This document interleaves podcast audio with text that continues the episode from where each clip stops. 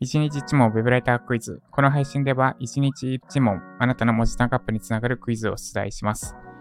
今日のテーマは最近買ってよかったものを勧めてくださいです。ちょっとたまに自由課題やりますね。文章を考えてみてください。丸か×かとかではないです。自由課題です。で、では、出題です。でんでん。私、ジャパソンにあなたが最近買ってよかったものを勧めてください。勧める文章を作ってください。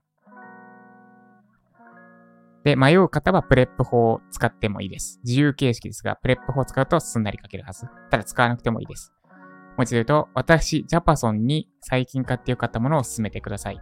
です。コメント欄に実際に回答を記述いただければ、明日の解説会でコメントに触れながらフィードバックさせていただきます。